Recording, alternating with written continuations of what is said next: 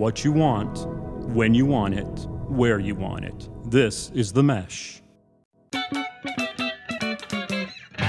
Foot Candle Films. Film news and reviews from two guys who really like movies. This episode is brought to you by the Foot Candle Film Society. For a schedule of upcoming screenings and membership information, visit the Society's website at w w w dot foot candle dot org. Hello, everyone, and welcome to Foot Candle Films here on the Mesh dot t v podcast network. My name is Alan Jackson, and I am sitting across from Mister Chris Fry, both of us from the Foot Candle Film Society and the annual Foot Candle Film Festival. Chris, how you doing? I'm doing well. I'm looking forward to talking about uh, the films today. I mean, I always look forward to it, but... Well, I was um, going to say, don't you always look forward to talking about the films with me? Yes, I do. Um, but today, maybe a little bit, maybe a, a, a tad more in- intrigue to it. We've got one of the biggest films um, that people have been anticipating for a while um, with The Batman. So I think... That and then, you know, it's already come out in March, which is kind of crazy. It wasn't even like a summer movie. We got it really early because usually around this time before the Oscars and even a little bit afterwards, you kind of hit this slump where like not a lot's happening a lot of times, and we like have to go for more independent films. Mm-hmm. So to get this huge film dropping in March, it's kind of awesome. Yeah, and then um, I'm excited because we're also toss- talking about a film that's fresh from Sundance, and it's called Fresh. Uh, fresh. And so um, that's exciting that we're already getting to talk about a film that was just at Sundance recently. Yes. So, uh, and, you know, not a lot of people know a lot about it, including you. I did not either. I honestly, you uh, you you wrote me and said, hey, let's review this film. I said, I don't know anything about it, but sure. I queued it up. It's on Hulu and watched it just late last night, and I will definitely have some thoughts to share. Later in the episode, that one's going to be an interesting review. I will leave it at that. But you're right. The first one we're going to be talking about is the film The Batman. So we're going to have a couple reviews, The Batman, and then the film Fresh on Hulu. Uh, we'll be talking about both of those, followed by a little bit of movie news. We're going to talk about the Independent Spirit Awards that were just happened this weekend and some of the winners from that award ceremony. And then Chris and I will both have a recommendation of a film we think is worth checking out that uh, we want to share with you. So, Chris, why don't we just go ahead and don the, the uh, cape and cowl and jump right into our first review. It is Matt Reeves' version, the latest version of The Batman. Fear is a tool. But when that light hits the sky, it's not just a call. It's a warning. So, Chris, I, I did a little math over the weekend after seeing The Batman. Okay. Uh, by my count, this is now our seventh actor to play the Batman in a movie. Okay. We've had six different directors. Wow.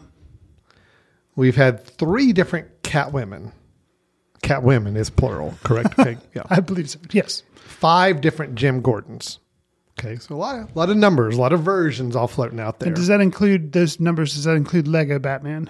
No, I did okay. not include Lego Which I Batman. I think is one so of your favorites, add, right? It, I did enjoy that movie quite a bit. So add one more to each of those numbers. Okay. We've actually had eight Batman actors, seven Batman directors, four Catwomen, six Jim Gordons. It's a lot. Yeah, it is quite a bit.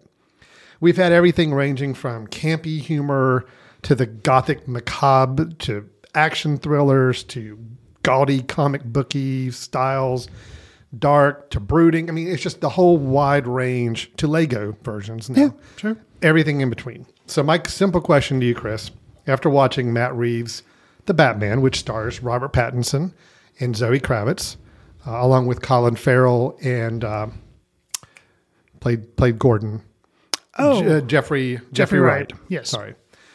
My old question to you is, does this version of the Batman have a reason to exist, given all those other versions and iterations we've had? That's my question to you. Wow, so pretty, pretty, uh, pretty loaded question there. Yeah. And um, having seen it, and you know, spoiler, I, I did like it. Okay. Um, I would say yes, it does have a reason to exist, and the reason would be, imagine if you told David Fincher, director of Seven and Zodiac, I want you to make a Batman movie mm-hmm. and imagine what you'd get. And if that sounds like something you would like, then you will probably like this film. Um, it does sound something that would be highly interesting to me. And that's how I kind of took this film. It basically, the film takes the approach of, which I think a line of the comics, you can correct me if I'm wrong. One of the things is like Batman detective or something like mm-hmm. there's a, there's a strong detective element to a lot of the comics that Batman's in. And I feel like this movie is one of the first to actually kind of explore like, okay, yeah, this dude, not only does he go around beating people up and he's a vigilante or whatever, which the other movies had explored, and he has a tortured past. Yes, other movies explored that. But the actual detective notion mm-hmm. of it, I don't really feel like has been explored. So that was something new for me that I found interesting. Mm-hmm. So uh, I say yes. Okay. I, I felt like it did have a reason to exist. What what was what's your take on it? Um, yeah, I'm with you on it. I um I got a lot of thoughts here. A lot, okay. of, a lot of things I think I really liked about the film. I did ultimately really like the film. Okay. Uh, I had a really good time with it, and um, several things I can point out to it. A few, a few, some misgivings, some things I don't think worked as well. Some okay. things I think that kind of tripped up the whole experience a bit. Okay, but. I, I will just say, and well, let me let me back up for a second and just sure. kind of give a quick little plot synopsis of kind of what happens in the film. Not that the plot is what you really are driven to go see the Batman for. I mean, really, you go to see the Batman and the characters and, and, and everything, and the gadgets and the car. Sure. But anyway, uh, the plot here is when the Riddler, who is a sadistic serial killer, um, and he's played by Paul Dano. Paul Dano. Mm-hmm. There you go. Uh, begins murdering key political figures in Gotham. The Batman is forced to investigate the city's hidden corruption and question his own family's involvement. As I mentioned, Robert Pattinson playing Bruce Wayne slash Batman. Um, let's just start with him. Let me let me kind of key into him first. Okay, I will go ahead and tell you. Um, well, then uh, to be fair too, that's what a lot of people are going to be talking about. You would assume it's like, okay, who is playing the central figure? Well, so, for several reasons. A, because it was kind of an interesting, a little controversial choice when he was announced who's going to be the new the new Bruce Wayne. Mister Twilight. But also, I will go on record saying I think this film is the first version of Batman we've seen in a movie where Batman is truly the central key character mm. that we spend not only the most time with, but we actually get to really get in the head of, which... Mm. You know, okay. you could argue that past movies, and I'll even say the Nolan films, Christopher Nolan's films, I think we're always a little more interested in Bruce Wayne. I think the Batman character was more of a, yeah, okay, we got to put him in the costume sometimes, and he's got to do these things. But there seemed to be just as much time spent on him. And then, of course, you know, the Burton and the Schumacher films were all about the villains. It right. was like Batman was kind of an afterthought half the time. This is the first film where I'm like, no, this is truly like, yeah, the villain is not...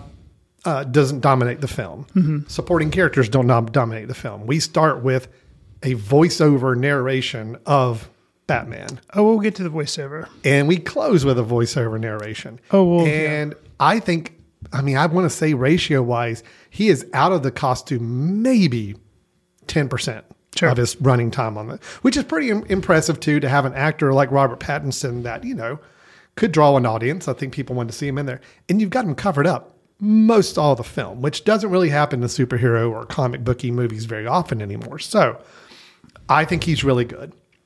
I think he plays a different type of Bruce Wayne than we've ever seen. I like this one only because I feel like this is the first Bruce Wayne that I actually kind of am concerned about mm. and care about and like worried about, you know, where other Bruce Waynes is like, it's kind of, oh yeah, that's Bruce Wayne. Of course he's, He's rich. He's a, he plays like a playboy, but he's also very in control and very competent as Batman. This one, I don't feel that he's got it all together quite yet, and that's that's obvious from the film. And it made it so much more interesting to mm-hmm. watch and to follow. So starting with that, that's that's where I, I think, and of course, he's in seventy-five percent of the movie, sure. and he drives the movie, which is, again, is very unique for I think for a Batman movie. So what's your thoughts on Mister Pattinson and just the whole Batman role uh, so, that he embodied? Yeah, I, overall, yeah, like you're saying, it was kind of surprising because with the other films, I mean, you've had, you know, Christian Bale, you've had George Clooney, you've had, you know, all the people. They do spend a lot of time with him out of costume because a lot of times, I guess, the actors want FaceTime or whatever. But, yeah. you know, whatever. I understand that. But it was surprising how little we actually saw of Robert Pattinson's face. Yeah. Um, so I thought that was interesting. Um I thought he did a great job.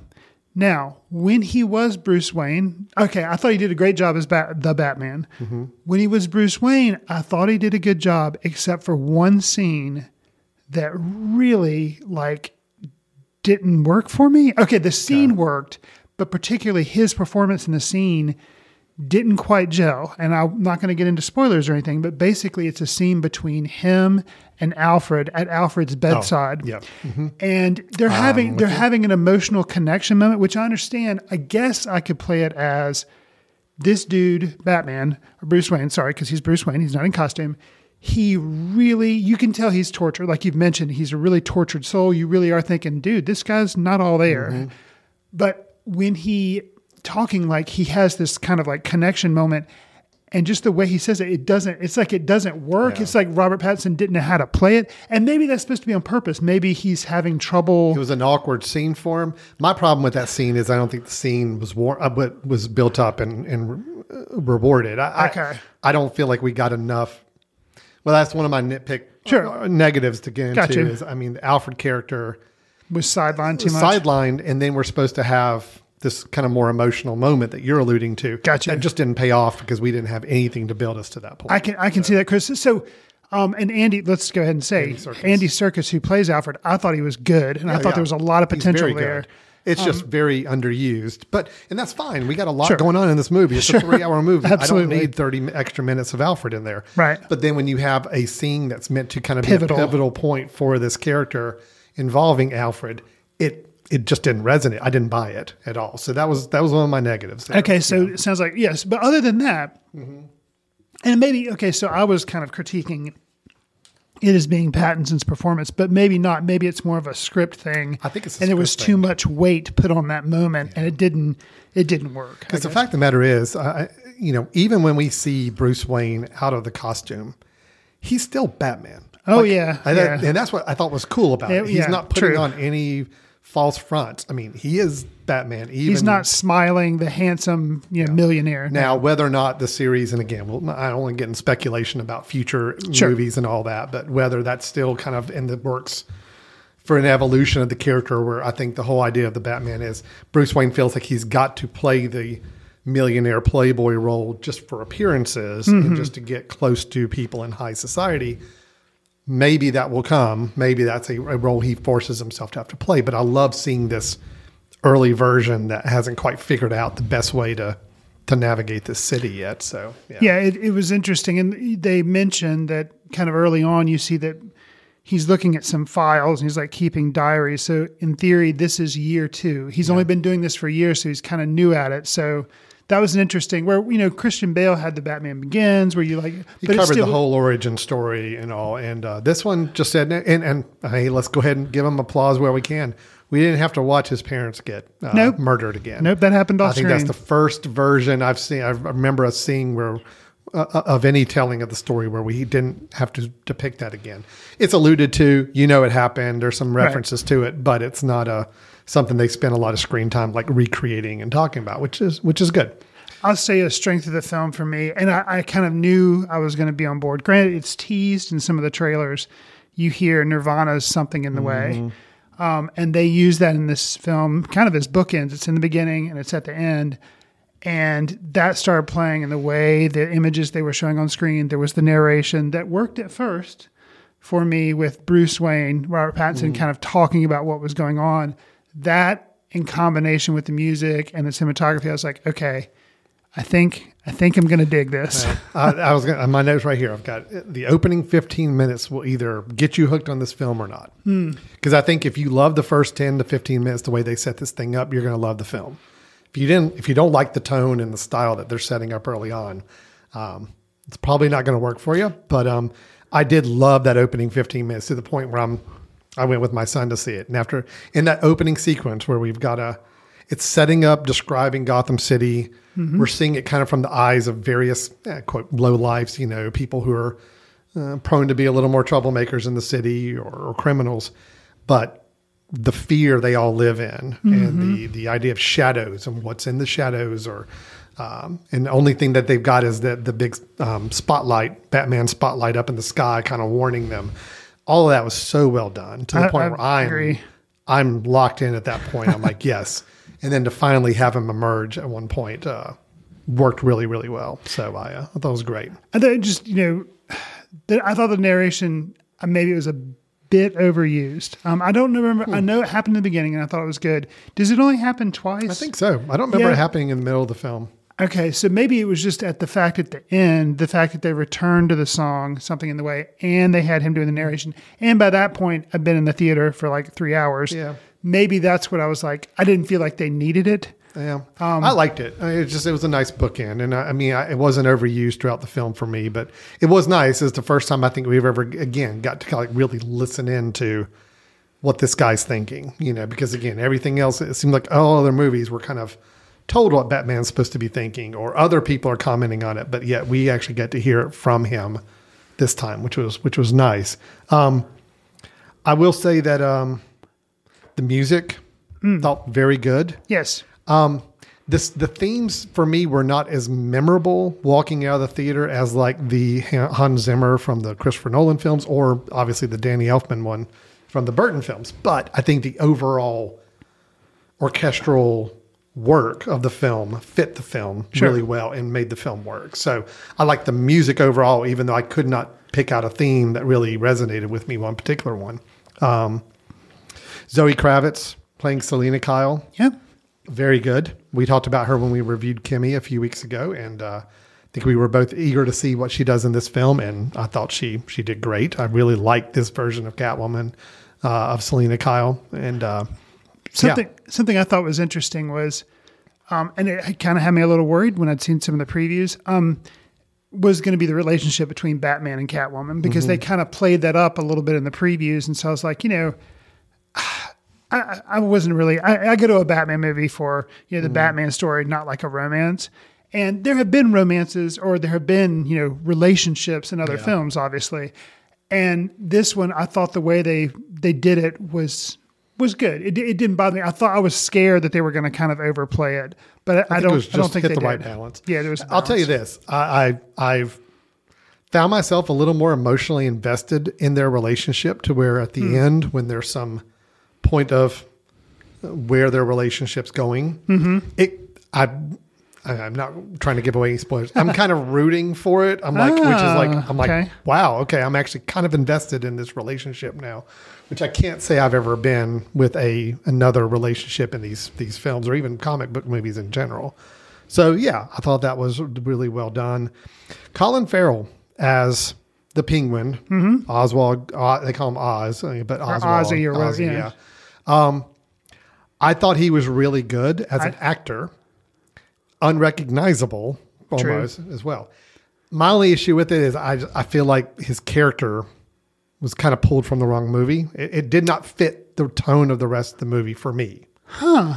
Because okay. he's a much more cartoonish version than I think any of the other characters in the film are really allowed to be. He's a little bit more from the Burton world, kind of dropped in here. Now, I thought he was really good. Okay. It's just, I think, you know, when you put that much prosthetics, and he's kind of got a very styled mannerism voice, and, and uh, very over the top performance. It, I think it added some, it added some levity to the film, or added some kind of over the topness that the film needed, because the film was obviously very dark and brooding otherwise. Mm-hmm. But I also sometimes felt like it was a little too much for this film, and, and maybe felt a little more appropriate to like, you know, a Burton supporting character or or something from that. But anyway, I did think, in performance-wise, he was great. See, that's so. inter- that that did not strike me at all. But you're, it's interesting how you're talking about that being a callback to like a Burton thing, and it did kind of, in a sense, that's didn't work. It, yeah. Um, which I, I can see that um didn't didn't strike me that way. Okay. But something that did strike me as kind of a callback, and this is an interesting callback because it's not a callback to any cinema mm-hmm. versions of Batman. It's a callback to the T V show. Oh. Of Batman. Okay. And it bothered me. Wow. Okay. And I'm not what really sure why they did it, because if this movie, which is rated P G thirteen, which that's another thing, it, it's got to be knocking on the door of R. Oh, I it, felt it like. was just a few, few moments, a few flashes and visual images away from being an because R. even yeah. I thought, okay, so let me, okay, briefly remind me to come back to that. When we talk about that, I thought it was interesting how they could,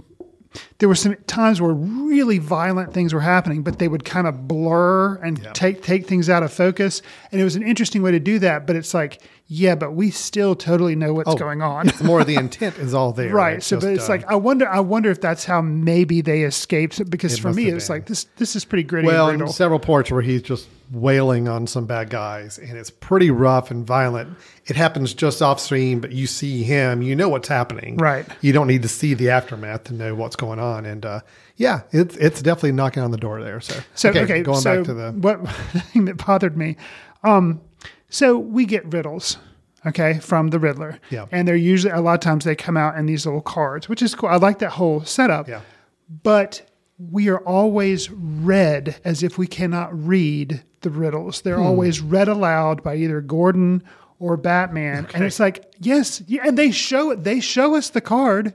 We have plenty of time to read it, but it'll be like, oh, well, this says that. And I'm like, yes, we can read. And like, they did it at first, but like, well, if, and the only thing I could think of, maybe they're paying homage to the Adam West T V show where Batman, because, you know, at that time when little kids are watching this, they can't read the riddles. They don't understand. And it's like a way of kind of not spoon feeding things, but like, I don't know. And it just really struck me. At first I was like, oh, okay, what's the first one we have?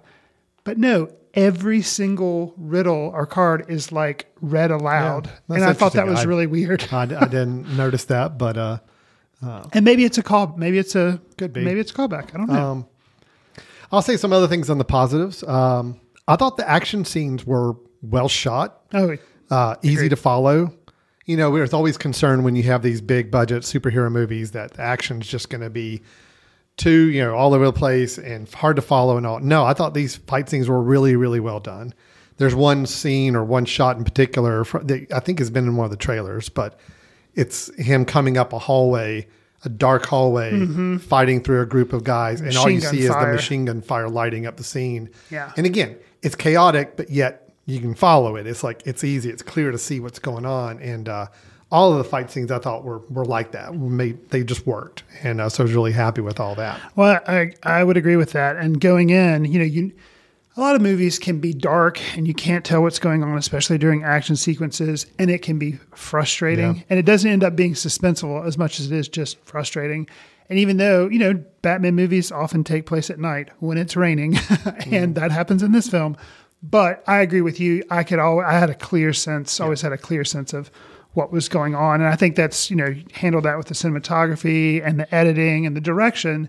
And I'll say, I, I really thought the direction was kind of daring, and the way they, and, you know, pacing as well, you know, Matt Reeves, the director you mentioned, but this movie, it's three hours.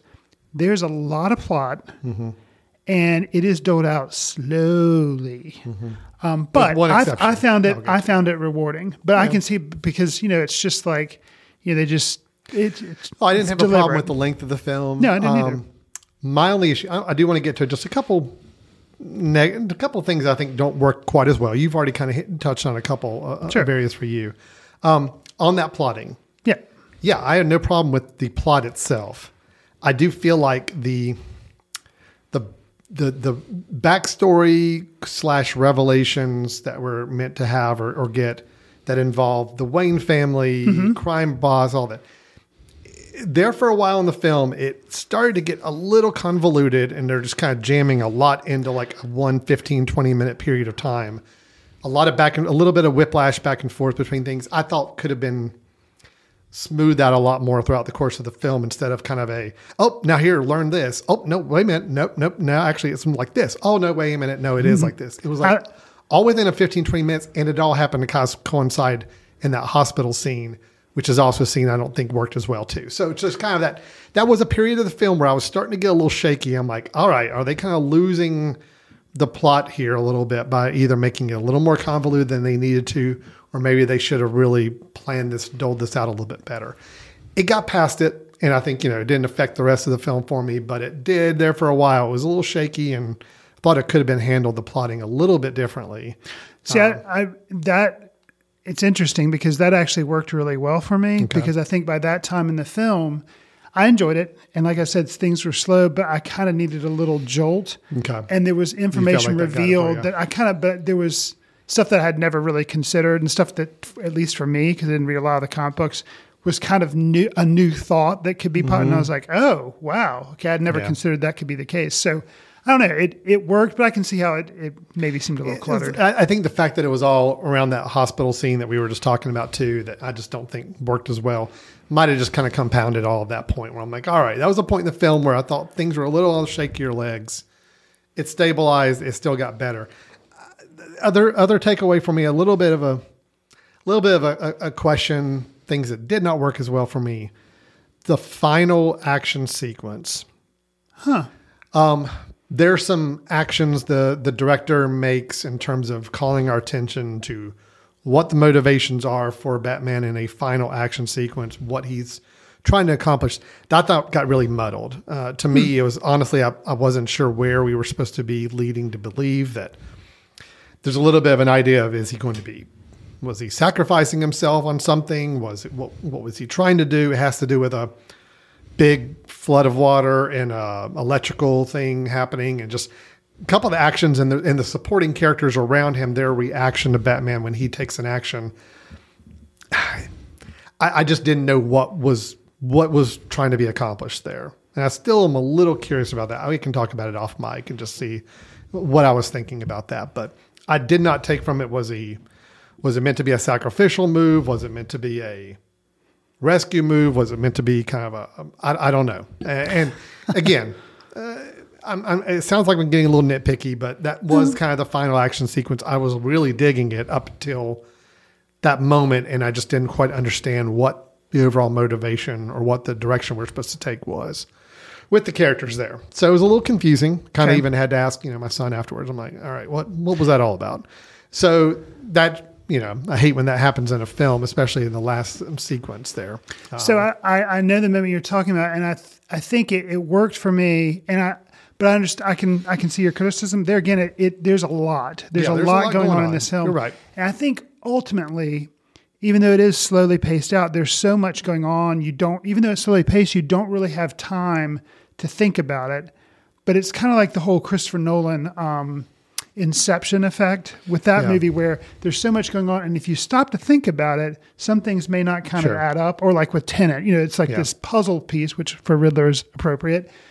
But for me, I was having such a good time that if some things didn't quite link up, it was okay. It was okay. Yeah. Now, I'll be interested to see on a second viewing, which that's always a good sign, after you see a film, if you want to bother to ever see it again, even though it's three hours, mm-hmm. um, which is monumental, because you and I normally, that's definitely something I ding about runtime.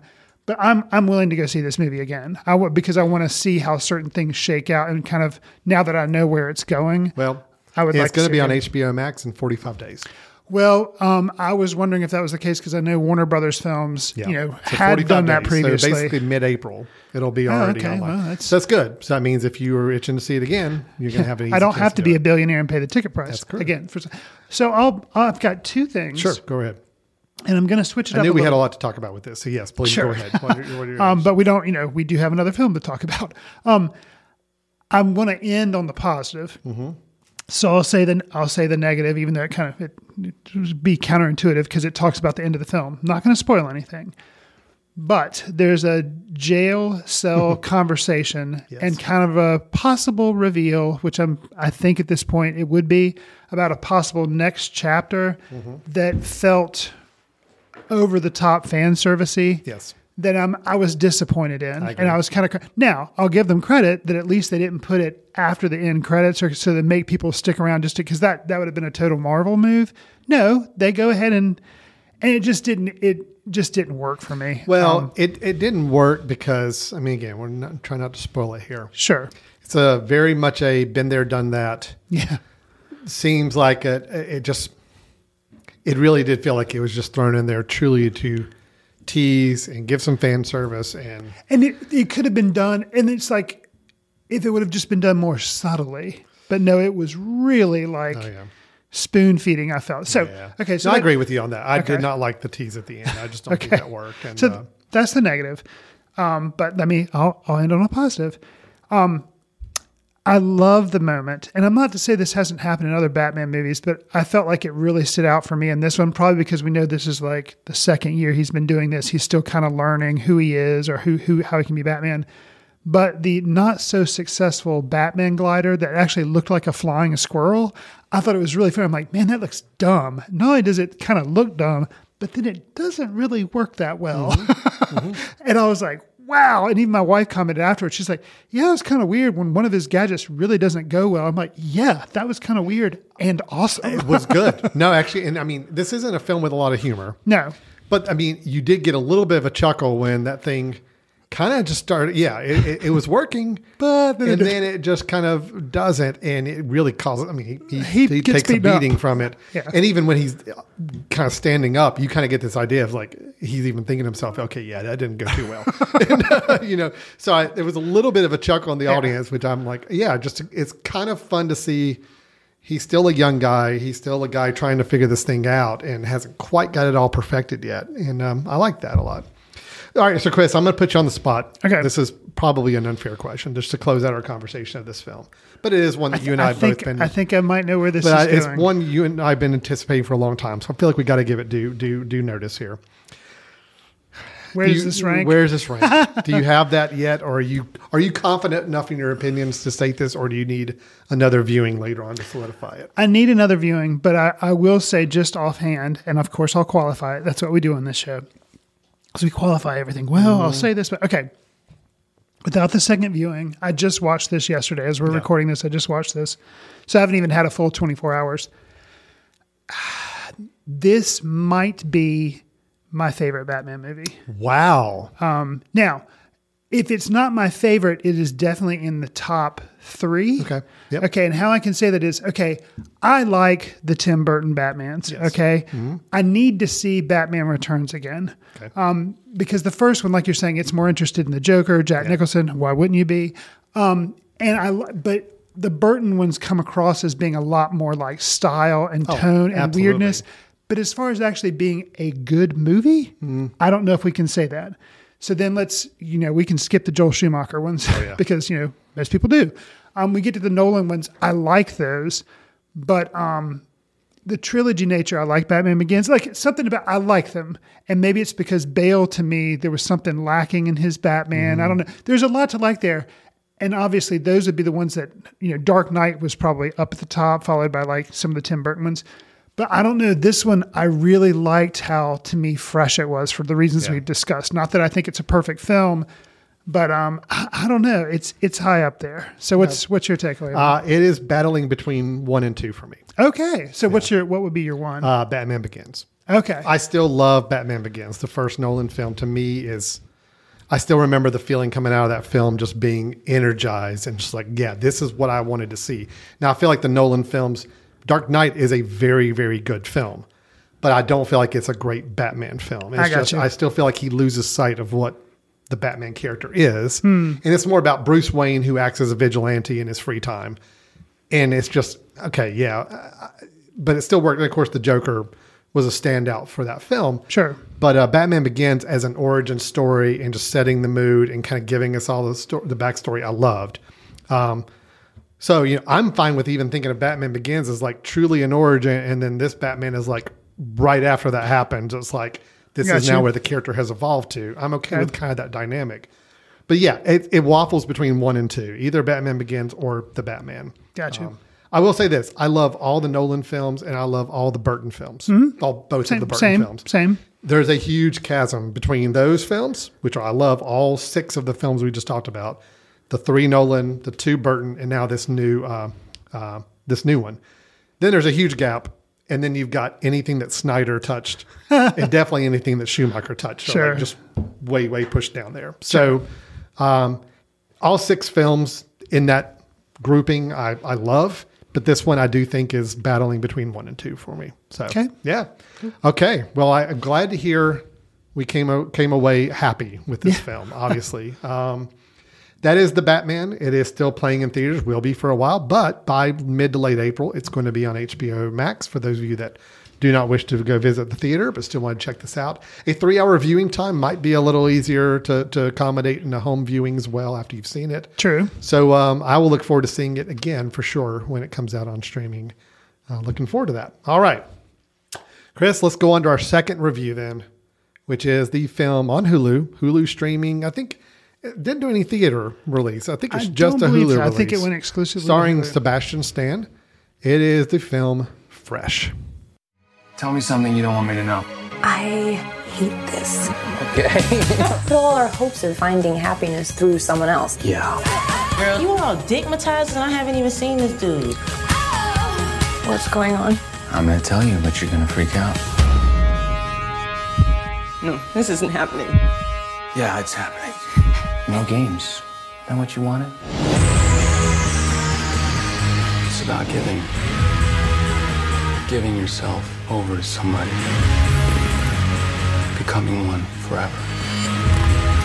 That's love. Fresh is a film that is fresh out of Sundance, like we mentioned in the opening of the show. It is by director Mimi Cave, and it tells the kind of centers around a character named Noah, who is a female, um, played by Daisy Edgar-Jones, who I was completely unfamiliar mm-hmm. with her, yeah, so she was here. New to me. But it focuses on the horrors of modern dating seen through her defiant battle to survive her unusual new boyfriend, and the boyfriend is played by one Sebastian Stan. So this is one of those films that I'd heard very little about. We're going to try to reveal very little in this review because part of the fun of this film is kind of going into it and not really knowing what you're getting into. As a matter of fact, I suggested it to Alan, and like he said in the setup, he had he had no idea.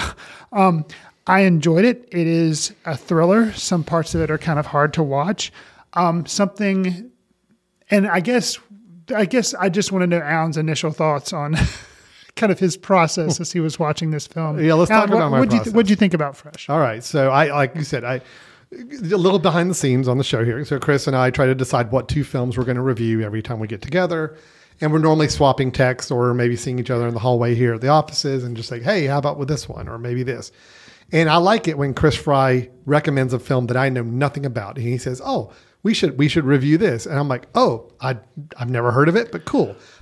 My step at that point is I simply just go into my Apple T V or wherever I'm and just do a little search. Oh, the name of the film is Fresh. Cool. Fresh. Sebastian Stan stars it. I know Sebastian Stan. He's a Marvel guy. And, you know, he's a uh, Tommy Lee in the uh, Pam and Tommy show. I'm like, right. Cool. Um, oh, it's about online dating, maybe. And it's tagged as a thriller. Oh, this sounds like it could be. It could be interesting. We'll see. Um, about half an hour into this film, I, I'm asking myself, why, why Chris Fry, did you have me watch this film? um, without giving away where it goes, um, I will just say it was a, uh, I, I liked it. Okay, okay. I, I did have a good so time. So unlike with it. The previous review, The Sky is Everything, where I recommended that out of the blue, you liked this better than The Sky is Everywhere. Oh yeah, yeah, absolutely. Okay. Uh, okay. I liked it. It's just, man, it was a, it was a. Can be a tough watch at it's times. It's a tough watch okay. without getting into the reason why. Sure. I'll just say it was a very, very difficult watch. Did not go where I expected it to. Okay. I had an inkling it was going to go in a certain direction, which it did. I did not expect it to go in the fur extreme direction that it did. Gotcha. Um, and that was a little shocking. Again, a little tough to, to, to, to comprehend and watch. Um, So, yeah, it is going to be a little tough to talk about this film without really exploring all that, but I, I think, think we can do that. I think it's fair um, to say, since it's billed as a thriller, and Sebastian, you know, I said, you know, he plays an unusual new boyfriend. Yeah. It's fair to say the boyfriend's got issues. Sure. Yeah. And so I think that. that's where, you know, their relationship is what provides the dramatic tension and the thriller yes. nature of the film. For me, it was just fun to see. I, Sebastian Stan, all I know him as is the Winter Soldier. He's been, like you said, he's been in the Pam and Tommy thing. I haven't seen him in that. Well, he was he was he's Tommy Lee in the Pam and Tommy kind of series. He was also um, in the I, Tonya film. Uh, oh, he played. That's uh, right. He played. Um, Uh, he played Tanya's boyfriend, I believe. Right. I think you're right. Yeah, yeah. I'd forgotten that he was yeah. in that. Okay. Which was also by the same director who made the Pam, Pam and Tommy uh, Got series. You. Okay. I hadn't put that um, together. Okay. And then he's done some other interesting choice work as well. So I, what I like about Sebastian Stan is, yes, he's a Marvel guy. Yes, he's in the big blockbuster. Yes, he's you know a very handsome fellow. But it seems like outside of Marvel, he's kind of wanting to take on some very unique and interesting roles. This is not a role I would have expected him to take because it is very contrary to the persona that, you know, Marvel and the big superhero blockbuster films allow him to be. Um, I, I say it's a daring role. It's a showy role. Um, it is. It's obviously one I think he, it's fun to play. Seems like he had fun. Seems like it. Um, channeling a little bit of a, again, try not to give away either. Channeling a little bit of, I will just say, the style of performance reminded me a lot of, speaking of Batman in the previous film, Christian Bale mm-hmm. in the film American Psycho. Again, okay. Not trying to necessarily draw any parallels, just the performance. Right. The very kind of... There's uses of music. There's the use of the pop music. That seems to be a kind of the main thing with him. He's always having singing along to like eighties and nineties kind of pop, cheesy pop songs, and uh, kind of a little over the top performance at times. And yeah, there's a little bit of that in there. And I think it's, it was a good performance. And I'll also say too, I thought, uh, I thought the lead, you know, Daisy Edgar, uh, Daisy Edgar-Jones was also very, very good. And I thought she, uh, she has to go toe to toe with him. And I yeah. thought she played it off really, really well. And, and there's it, moments in the film where you're not quite sure where she is. Right. Emotionally or mentally. And that's yes. good because it kept us on edge as well. Yes. Where it, I didn't feel like, I really honestly found myself questioning where her character was going. Cause I, typically in a thriller, you kind of just know what progression wise, where you know where the lead character's mind is in a thriller. Here, I honestly there for a while thought, okay, maybe this is taking a turn that I did not expect, and maybe I'm off on where this girl is. And uh, that I like the fact that it kept me guessing about her, about her uh, where she was mentally or what her end goal was in this movie. So I think it's a way for um, the film overall. To me, struck me as a big statement for strong females in cinema. Oh, sure. And, um, but did so in a way that wasn't preachy to me. No. Um, because, you know, it is a, it is a thriller film, you know, but you know, the Daisy Edgar-Jones who plays Noah, she's really strong. She has a strong relationship with another female, Molly, mm. played by Jojo Gibbs. And she's, she's really good. You know, they're best mm. friends and they rely on each other and they have a really strong relationship. And it's, it's really interesting to see how they examine that. Um, there's a funny thing too. Uh, you talk about, we talk about the different music cues, but there's the Golden Girls song, oh, right. Thank You for Being My Friend, that's used at a very pivotal point. That's mm-hmm. amazingly done. Yes, and I like, I'll never hear that song without thinking of that moment in the film again. Well, this is a first time director. Well, okay. first time feature film director. Gotcha. Um, uh, Mimi Cave, as you mentioned. Uh, she has directed a lot of short films and music videos. Okay. This is the first feature-length film. It's very well done. I mean, it was a, it, it's stylish. It had a lot of stylistic elements to it. It definitely kept it visually interesting to watch just as much as the story itself. Um, so yeah, I thought it worked. And yeah, there's a there's a dance sequence late in the film too. I really liked. Um Mainly because it's at a point in the film where I, I really don't know where the lead character's minds are at that point. And okay. the dance kind of could have been interpreted many different ways at that point. And uh, I just I just liked it. So I, I thought uh, they did enough interesting to make this a little more than just a root thriller, uh, a root, um, you know, suspense thriller. This, this really uh, had a little bit more going for it. Uh, again, I just got to come back to the... subject matter, once you realize what's happening in this film, is uh, it's tough. yeah. It is tough to watch. uh, yes. yes. I, I, I understand. Um, something that, you know, we talked about how um, the, you know, the strong female thing, and that was, that was awesome. Something that I also appreciated was there's a little bit of a, there could be at the kind of towards the conclusion of the film, Um, a chance for a male to come to the rescue being teased. Oh yeah. And that is that was, totally, totally undermined. No, and I won't was, go into that it. That actually great. That and was I was like, that's all, because you know, in a lot of films, oh, it's yeah. like, oh, you have, they'll let you have the strong women, but at some point, oh, the man's got to come, yeah. man's got to no, come rescue things. And it was a great, and it I, was totally like, nope, nope, I'm out. I laughed, I laughed out loud. Yeah.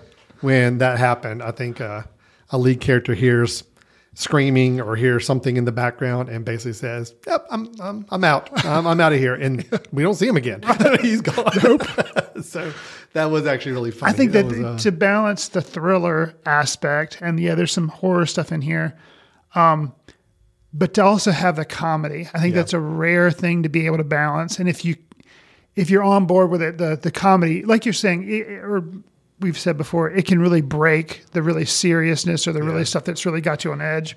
Well, there's that comedic moment. And then even, again, not spoiling, um, one of the last lines of dialogue, I think the two friends say to each other when they're kind of uh, recapping what just happened and right. it kind of acknowledgement of, you know, yeah, somebody, that person's married, you know, type of thing, like completely has nothing to do with the trauma they just went through, but just still just funny to kind of hear them digesting and trying to put together what just happened.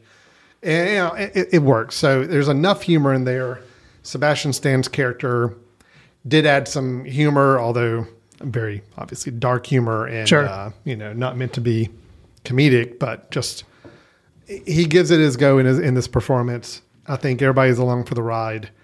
Um, yeah, if you can deal with, if you can, if you can stomach, the su- if you can stomach the subject matter, sure. I think it's a fun time, but I am just going to go ahead and warn because I feel like I, I have to play sometimes the oh, yeah. parental advisor here to people. uh, it is, uh, it is a tough watch. Sure. It is a, a, a very, very, very tough watch. Okay. Fair enough. Many, many moments for me. But if you like thriller slash horror type stuff, yes. then, and this, this is obviously, yes, it will be at, The Batman was P G thirteen. This is definitely a hard oh, R. Oh, so, yes. Yeah. So. Both in what it's discussing subject matter yeah. and what it shows. Right. Uh, it's definitely definitely a rough one. Yeah. So, um, yeah. Well, that is Fresh. I mean, it sounds like we both had a good time with it. You may have actually even had a better time with me. I just, I still wrestle with I the, would have even had a content. better time if I could have been watching Alan watching it. No, seriously. I'm watching it late last night. And I honestly, like thirty minutes in, I'm like, What? What? Why? Why did Chris Fry do this to me? so, awesome. Um, but I still enjoyed it, so still good. All right, that is Fresh. It is on Hulu.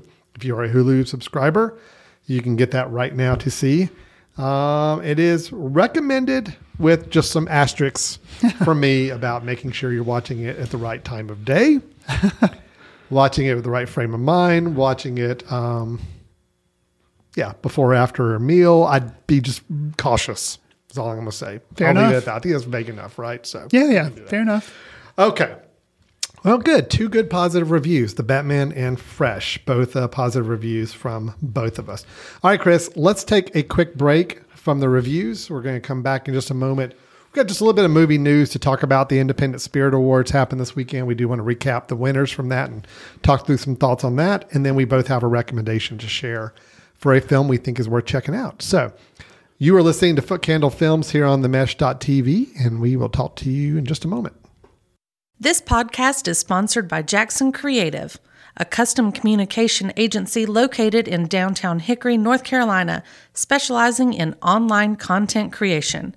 To learn more, visit the jackson creative dot com. Jackson Creative, we tell your story. Welcome back to Foot Candle Films here on the mesh dot t v. We just had our positive reviews of both films, The Batman and Fresh. The Batman in movie theaters, coming to H B O Max in uh, a few weeks. And then Fresh is on Hulu that you can watch right now. So Chris, uh, just to hit a little bit of movie news, don't have a lot to cover this this week, but did want to talk about, you know, we talk about the Oscars so much. We talk about the Academy Awards. They're coming up in about three weeks. I know we'll be digesting all the results of that whenever whenever that ceremony happens. Sure. But let's not forget about um, the smaller films, the independent films. There is an Independent Spirit Awards uh, ceremony that happens every year. It used to happen like just a few days before the Academy Awards. That was kind of their thing. Okay. Uh, then they went to all virtual over the last couple of years. Um, now they did a, I think they did a televised or, or on, you know, it was uh, hosted by Megan Maloney and Nick Offerman. Okay. And they did do a, a ceremony for it, and that just happened over the weekend. So here it is a few weeks before Academy Awards, but um, also the Academy Awards are much later this year. So sure. That's part of the reason, I think. So I thought let's just talk through some of the, the outcomes. I did think it was interesting. Chris, I believe as we go through this, I think you have seen all of these movies. Okay. I have not. Okay. I've only seen maybe a third of the ones I'm going to mention. So as long as Pig won in every category, I'm probably going to be good. Because there's more. I'll give you one category movie that you're going to be happy with. Okay. Um, others, I don't think you were as high on many of these films, which would okay. be kind of interesting to see. Okay. Uh, let me just kind of start. Here's something I think is really interesting about the Spirit Awards.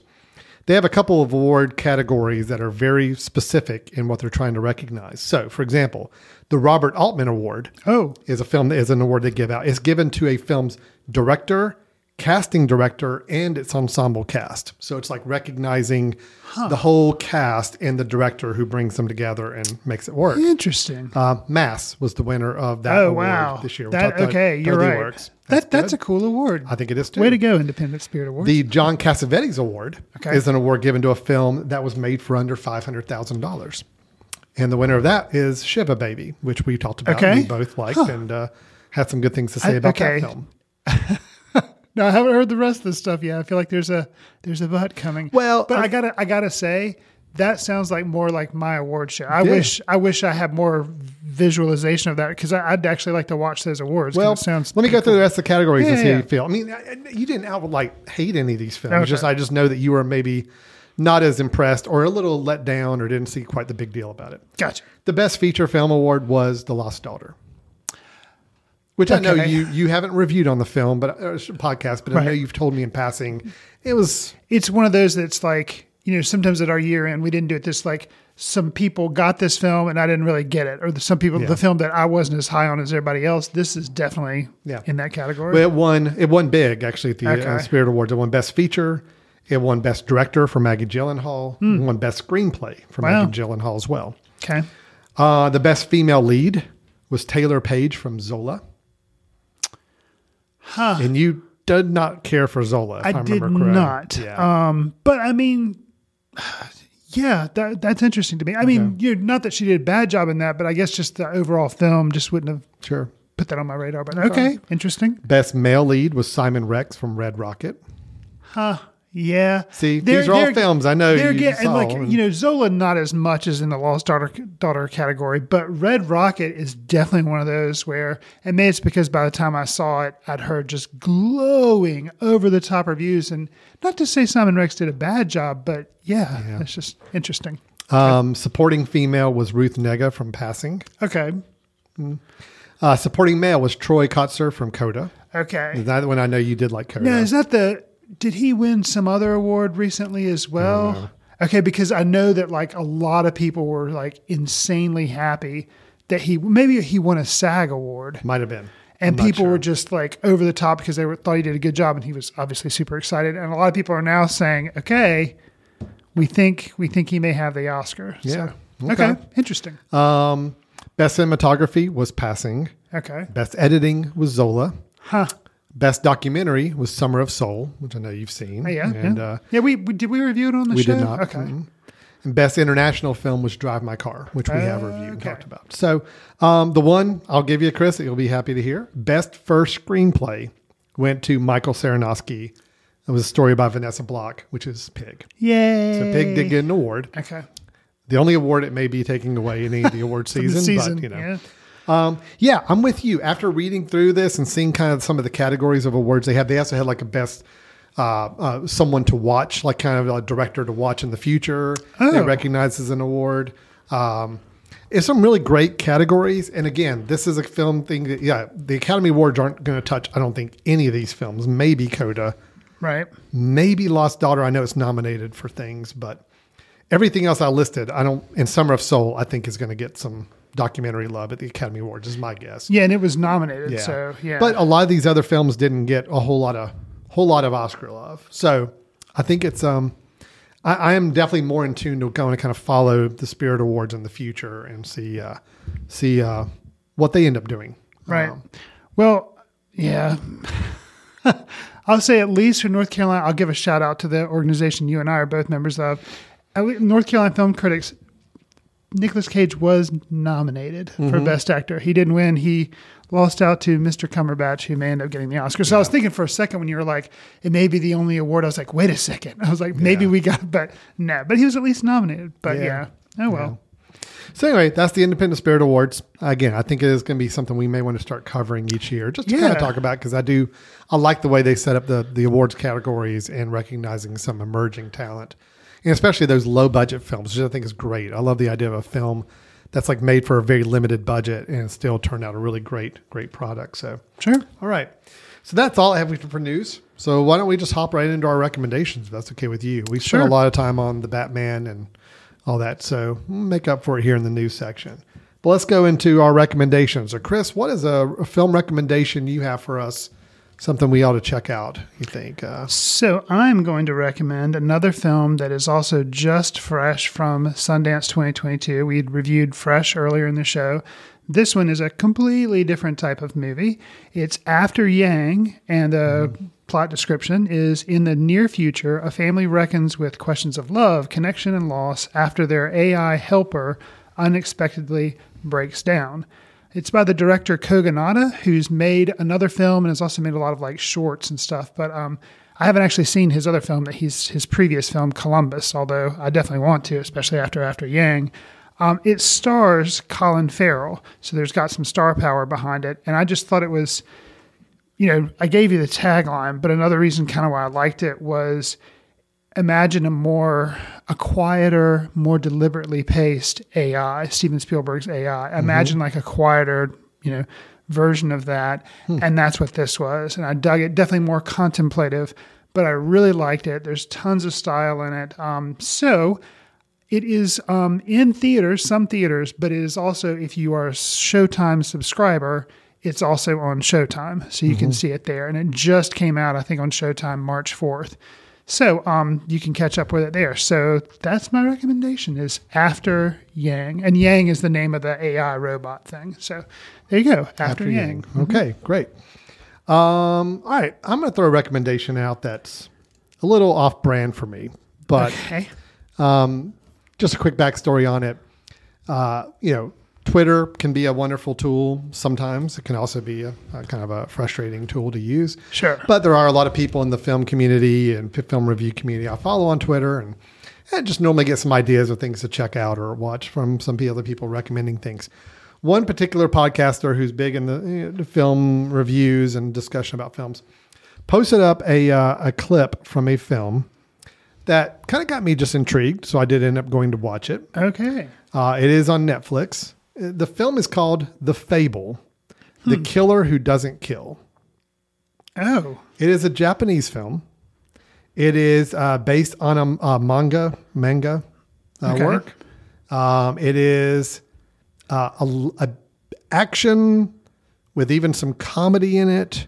Now, is it is it done in the anime style, or no, it's just based no, on No, no, it's real. Okay. It's live action, but okay. it's based on, uh, I think, an original uh, manga work. Okay. Um, the idea is that, well, and it's a sequel, which is really weird. Whoa. I haven't seen the original. And that didn't that didn't hinder no, your... No, okay. I still had a good time with it. Um, it, it this, the, the original, my understanding is the original is, is this idea that a, a guy who's been trained as a ruthless assassin since childhood, A, a mob hitman, is he's ordered to become a normal law-abiding citizen. Like, his boss is worried about his huh. working too hard. Okay. So basically forces him to try to be a normal law-abiding citizen. Now, that's basically the premise of the sequel as well. It's a guy who, he's a trained assassin, but he's actually goes through the movie with the intent of not wanting to kill anybody. He's trying to live a normal life, but hmm. he gets wrapped up in a whole situation. Okay. Um, Here's the reason I recommend this film. It's not a great film, but there are a couple of action sequences. One in particular, okay. about two-thirds of the way through the movie, is expertly done. Such a good long action sequence involving scaffolding outside of a building. Huh. You remember Shang-Chi we talked about. Had a you know we, we enjoyed it, you know, some of the action sequences there, and that was one we pointed out. Sure. We liked. This one puts that to shame. This one is just expertly choreographed. It goes on for a really long time, and it's really well done. Huh. The rest of the movie is fine. It's good. And there's another action sequence that's also pretty impressive early in the film, too. Um, that's the reason I checked it out. The guy who put the posting about this film up actually put up one of the action sequences. Is like, oh my God, this is insane. And I watched that scene. I'm like, yeah, that is that a pretty is insane, insane scene. So I went to go watch the whole movie. And overall, the movie's, the movie's good, and I had a good time with it. Um, My understanding is the original had more humor, was a little more zany. Hmm. This one toned a little more serious, but still has some elements of humor in it. Um, now, what, what year did the film? twenty twenty-one. Okay, so just so last year. Are both movies on Netflix or just? Ah, that's a good question. I don't okay. know if the original just called The Fable. Okay. I don't know if it's on Netflix or not, but The Fable colon The Killer Who Doesn't Kill is definitely on Netflix. Okay. So it's labeled as an action comedy mystery. Oh. Um, hmm. And, uh, you know, I, I had a fun time watching it. Okay. Uh, but again, I did seek it out and watch it solely because this action sequence I just thought was really, really fun to watch and just well, well done. So okay, that is a, it's a little off brand for me. I'm normally not recommending kind of a more martial arts themed manga inspired film, but this one did, uh, did, uh, I did have a good time with it. So if you're looking for something where you just want to see some really cool stunts, uh, kind of not quite Jackie Chan style, but just these long, elaborate set pieces with action sequences. This one's definitely got uh, some good ones in it. And okay. um, I had fun with it. It's a little long. It's two hours, fifteen minutes. But okay. It's um, on Netflix. You can it's on Netflix. It. You can kind of take your time with it. So okay. I uh, throw out a little random recommendation for me, something not expected. But uh, awesome. It was fun. It was a fun movie. All right, Chris. Well, I think we are done for today then. So positive reviews of uh, The Batman by Matt Reeves. Positive review of Fresh uh, with Sebastian Stan on Hulu. Then we talked about the Independent Spirit Awards. So we uh, kind of captured our thoughts on those. And then our recommendations. You had After Yang. I have The Fable, The Killer Who Doesn't Kill on Netflix. So, Chris, anybody who wants to chime in on our Batman discussion, or maybe they get tricked into watching Fresh and have some words to share with us about the experience we put them through, how how do they get a hold of us? So you can send an email to info at footcandle dot org. You can also follow us on Twitter, at footcandlefilm. Al and I are both on Letterboxd, where we try to track what we're seeing and sometimes leave short reviews. Do us a favor, if you would. Consider giving us a star rating or writing a review. Share with friends on whatever service you receive your favorite podcast on. It'll help us reach new listeners, and we'd appreciate it. Last but not least, Foot Candle Film Festival. The twenty twenty-two version is coming up September twenty-first through the twenty-fifth. So uh, make plans to try to attend, or we'll probably have a virtual component if you don't live in North Carolina or don't live in Hickory. That would be, and you can't travel here. We'll probably make it available to other people in North Carolina to watch. Yeah. Yeah. We will definitely be putting out some more notices and word about the festival. Probably in the June, July timeframe. I think you'll start to hear a lot more specifics, but we do know the dates. Lock it in, put it on your calendar, and we hope to have you join us Uh, here or virtually, however that's available at that time. So, all right.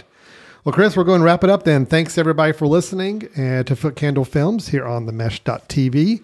And we will look forward to talking to you next time. Thanks. See you in the ticket line. Watch films in the company of like-minded people in the dark. Watch films in the underground. We won't let anyone know where you are. The that don't make it to Carmike at the mall, or ones that were famous when Grandpa would watch films out of the reverence of the heritage of an art. Watch films through the courtesy of Foot Candle Film Society.